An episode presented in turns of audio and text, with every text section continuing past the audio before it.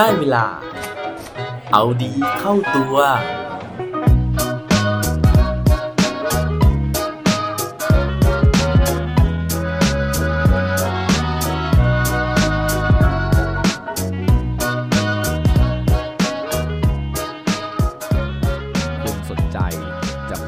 คาเฟ่ด้วยกันไหมครับสวัสดีครับพบกับผมชัชวาลแสงปรีดีกรและรายการเอาดีเข้าตัวรายการที่จะคอยมาหมั่นเติมวิตามินดีดีด้วยเรื่องราวแล้วก็แรงบันดาลใจเพื่อเพิ่มพลังและภูมิต้านทานในการใช้ชีวิตให้กับพวกเราในทุกๆวันช่วงนี้นะฮะสำหรับคนที่เป็นแฟนรายการนะครับแล้วก็ฟังมาโดยตลอดอย่างต่อเนื่องยาวนานไม่แน่ใจว่าพอจะจับสังเกตเรื่องของคุณภาพเสียงกันได้บ้างไหมนะฮะผมหวังว่าทุกคนจะจับไม่ได้นะครับสาเหตุที่ผมพูดถึงเรื่องนี้นะฮะผมขออนุญาตเกริ่นก่อนที่จะเข้าเนื้อหานะครับว่าใครก็ตามที่ฟังมานานๆนะครับอาจจะเคยได้ยินผมพูดถึงเรื่องของน้องปอนนะฮะซึ่งปอนเนี่ยเขาอาสานะครับที่จะมาช่วยดูแลในเรื่องของการตัดต่อเสียงให้ผมนะฮะแล้วก็คอนโทรลนะฮะไม่ให้มีพวกเสียงรบกวนหรือว่าให้เสียงเนี่ยมันมีความสม่ำเสมอมากขึ้นทีนี้นะฮะมันมีข่าวดีก็คือว่าน้องปอนเนี่ยตอนนี้เขาได้งานประจำแล้วนะครับเพราะฉะนั้นเนี่ยเขาก็เลยมีเวลาในการที่จะมาช่วยผมเนี่ยน้อยลงสุดท้ายนะฮะเราก็เลยตัดสินใจกันว่าต่อไปนี้นะฮะผมจะเป็นคนที่จะตัดต่อเสียงเองนะครับเพราะฉะนั้นเนี่ยสำหรับใครที่ฟังมาแล้วแอบรู้สึกนะฮะว่าคุณภาพเสียงเนี่ยมันดรอปลงหมายถึงว่ามันมีเรื่องของความสมูทความสม่ำเสมอเนี่ยที่มันอาจจะด้อยลงนิดนึงนะครับผมก็ต้องขอโอกาสนะฮะสำหรับตัวผมเองในฐานะที่เป็นนักตัดต่อเสียงมือใหม่นะครับเพราะฉะนั้นเนี่ยขออภัยในความผิดพลาดไว้ล่วงหน้าเลยนะครับแต่ว่าผมขอรับประกันนะฮะว่าในส่วนของเนื้อหาเนี่ยยังไงจะพยายามทำให้ดีและมีคุณภาพเหมือนเดิมเพื่อมาชดเชยกับคุณภาพเสียงทีนี้นะครับหลังจากพูดถึงเรื่องของเสียงกันไปแล้วนะฮะผมขออนุญาตกลับเข้ามาสู่เนื้อหาหลักของเราในวันนี้นั่นก็คือเรื่องของคาเฟ่ซึ่งผมเนี่ยอยากจะชวนทุกคนไปเที่ยวกันซะเหลือเกินทีนี้ก่อนที่จะพูดถึงคาเฟ่นะฮะต้องมาซาวด์เช็คนะครับหรือว่ามา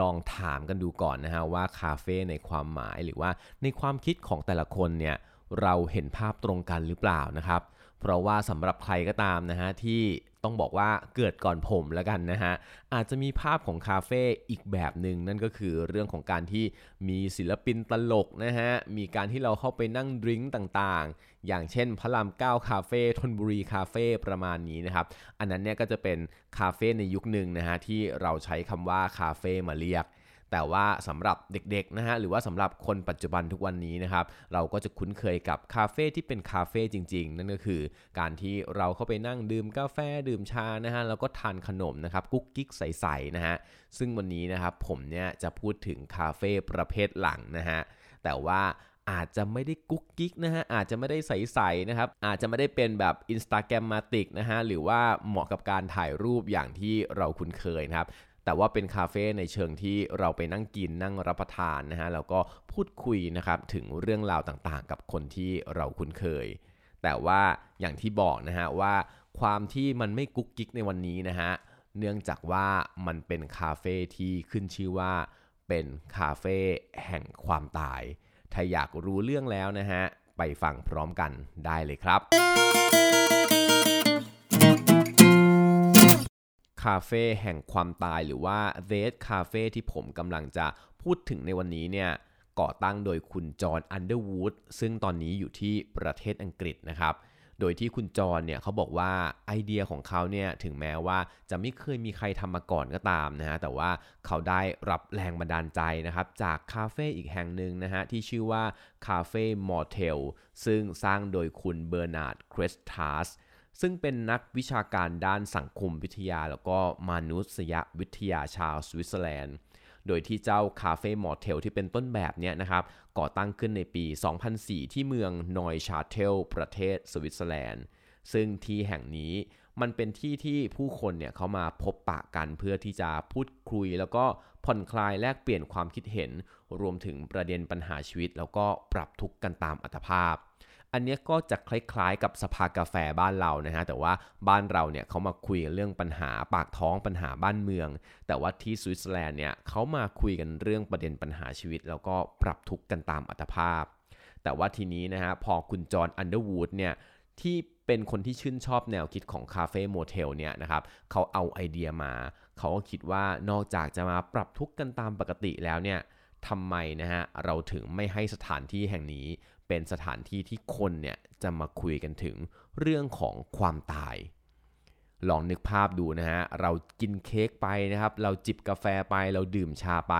แล้วเราก็พูดถึงเรื่องของความตายของเราฟังดูแล้วนะฮะต้องบอกว่าน่าจะมีความสุขมากๆเลยแต่ว่าไม่ใช่สุขธรรมดานะฮะเป็นสุขคตินะฮะก็คือพูดถึงความตายแล้วก็อยากจะไปตายแบบที่เป็นสุขคตินะครับทีนี้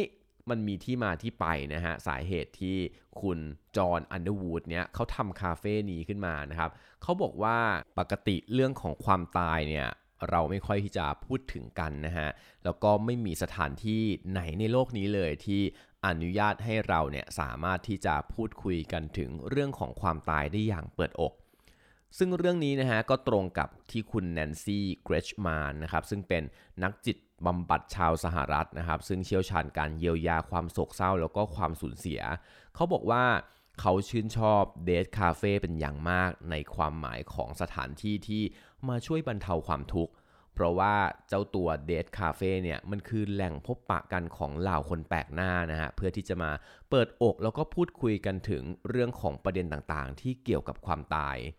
ในฐานะที่เรื่องของความตายเนี่ยอย่างที่บอกไปว่าเราไม่สามารถที่จะสุ่มสี่สุ่มห้าไปคุยกับใครก็ได้เพราะว่าปกติเราไม่คุยเรื่องนี้กันกับคนแปลกหน้าแต่ว่าสถานที่แห่งนี้นะฮะมันออกแบบมานะครับให้เราเนี่ยสามารถคุยเรื่องของความตายได้ไม่ว่าจะกับใครก็ตามนะฮะที่อาจจะประสบปัญหาแบบเดียวกันซึ่งตรงนี้เองเดทคาเฟ่เนี่ยเขาบอกว่าถือเป็นสถานีบรรเทาทุกข์เลยในการที่จะทำให้เกิดการเยียวยาความโศกเศร้าแล้วก็ความสูญเสียได้เป็นอย่างดีซึ่งจนถึงตอนนี้นะฮะแม้ว่าจอห์นอันเดอร์วูดซึ่งเป็นผู้ก่อตั้งคาเฟ่แห่งความตายเนี่ยจะได้เสียชีวิตไปแล้วนะครับตั้งแต่ปีสองพันสิบเจ็ดแต่ว่าภรรยาของเขานะฮะก็ยังคงสานต่อนะครับความตั้งใจของพี่จอนนะฮะโดยนอกจากที่จะมีคาเฟ่แล้วนะครับเขายังเปิดเว็บไซต์ที่ชื่อว่า death cafe dot com เพื่อที่จะให้ตรงนี้นะฮะกลายเป็นคอมมูนิตี้ของคนที่มาแชร์เรื่องราวต่างๆที่เกี่ยวกับความตายทีนี้นะครับมาพูดถึงเรื่องของบรรยากาศในคาเฟ่กันบ้างคือผมเนี่ยก็ลองไปเข้า death cafe dot com มานะฮะแล้วก็เห็นคาเฟ่หลายแห่งนะครับที่เป็น Death Cafe แห่งนี้นอกจากที่ประเทศอังกฤษซึ่งเป็นจุดตั้งต้นแล้ว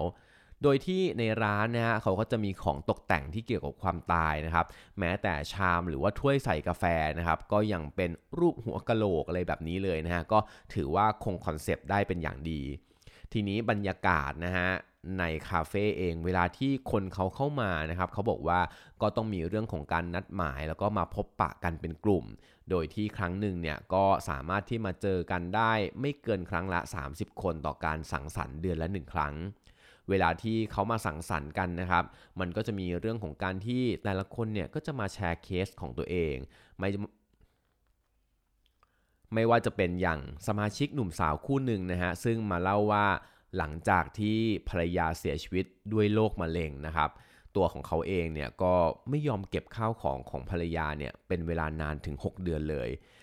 วางทุกอย่างเอาไว้นะฮะในสภาพเดิมเหมือนเดิมทุกประการไม่กล้าที่จะย้ายไม่กล้าที่จะเก็บเลยแต่ว่าหลังจากที่เขาได้เข้ามาที่เดทคาเฟ่แห่งนี้นะฮะแล้วก็ได้มาแชร์เรื่องราวได้ฟังเรื่องราวของคนอื่นเขาบอกว่าเขาเนี่ยรู้สึกดีขึ้นนะครับแล้วก็สามารถที่จะยอมเอาข้าวของของภรรยาเขาเนี่ยไปทิ้งไปเก็บได้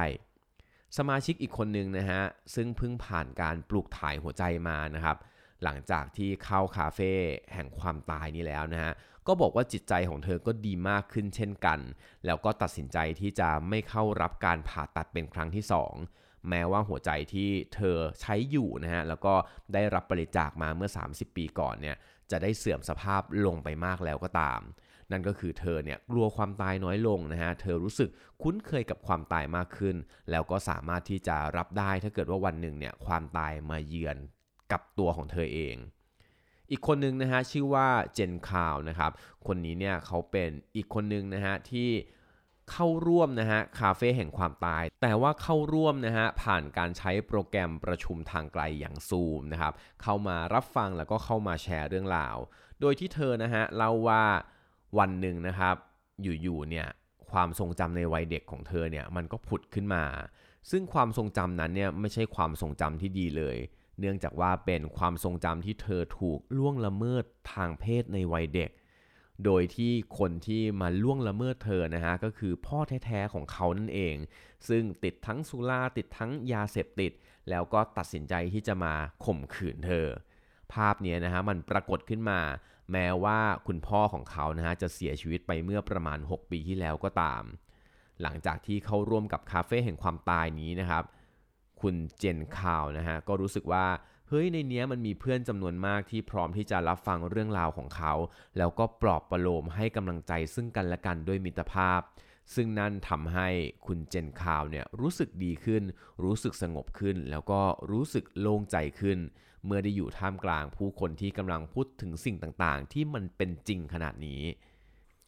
สำหรับใครนะฮะที่ฟังเรื่องราวของคาเฟ่แห่งความตายแบบนี้นะครับแล้วรู้สึกว่าเฮ้ยอยากจะไปลองเหลือเกินนะฮะตอนนี้มีข่าวดีนะครับว่าเราเนี่ยไม่ต้องบินไปถึงประเทศอังกฤษแล้วนะฮะเพราะว่าตอนที่ผมเข้าไปดูในเว็บไซต์นะครับ เดท แคฟ ดอท คอม เนี่ยแล้วก็ลองเซิร์ชหานะฮะปรากฏว่ามันมีช่องหนึ่งนะฮะให้ใส่ Death Cafe ใกล้บ้านคุณนะครับแล้วก็พอผมพิมพ์กรุงเทพก็ไปนะฮะมันก็แนะนำนะครับว่ามันมีคาเฟ่แบบนี้นะครับอยู่ในประเทศไทยด้วยนะฮะแต่ว่าไม่ได้อยู่ในกรุงเทพนะครับแต่อยู่ที่จังหวัดเชียงใหม่นะฮะเพราะฉะนั้นเนี่ยถ้าเกิดว่าใครสนใจนะฮะอยากจะไปซึมซับบรรยากาศแบบนี้นะครับก็ลองไปเสิร์ชแล้วก็หาข้อมูลดูถ้าเกิดว่าได้ความว่ายังไงนะฮะไปลองแล้วนะฮะมันดียังไงนะครับลองมาแชร์กันบ้างนะครับหรือว่าถ้าเกิดว่ายังไม่มีเพื่อนไปนะฮะลองทักมาแล้วก็ชวนผมเผื่อเราจะไปนั่งคุยเรื่องของความตายด้วยกันก็ได้ครับและปิดท้ายวันนี้ด้วยโคตรดีโคตรโดนวันนี้มาจากนักเขียนชื่อดังอย่างฮารุกิมุราคามินะฮะเขาบอกไว้ว่า Death is not the opposite of life but a part of itความตายไม่ได้เป็นสิ่งที่อยู่ตรงข้ามกับการใช้ชีวิตแต่ความตายเป็นส่วนหนึ่งของชีวิตของเราครับอย่าลืมกลับมาเอาดีเข้าตัวกันได้ทุกวันจันทร์พุธศุกร์พร้อมกด Subscribe ในทุกช่องทางที่คุณฟังรวมถึงกดไลค์กดแชร์เพื่อแบ่งปันเรื่องราวดีๆให้กับเพื่อนๆของคุณผ่านทุกช่องทางโซเชียลมีเดียสุดท้ายนี้ขอให้วันนี้เป็นวันดีๆของพวกเราทุกคนสวัสดีครับ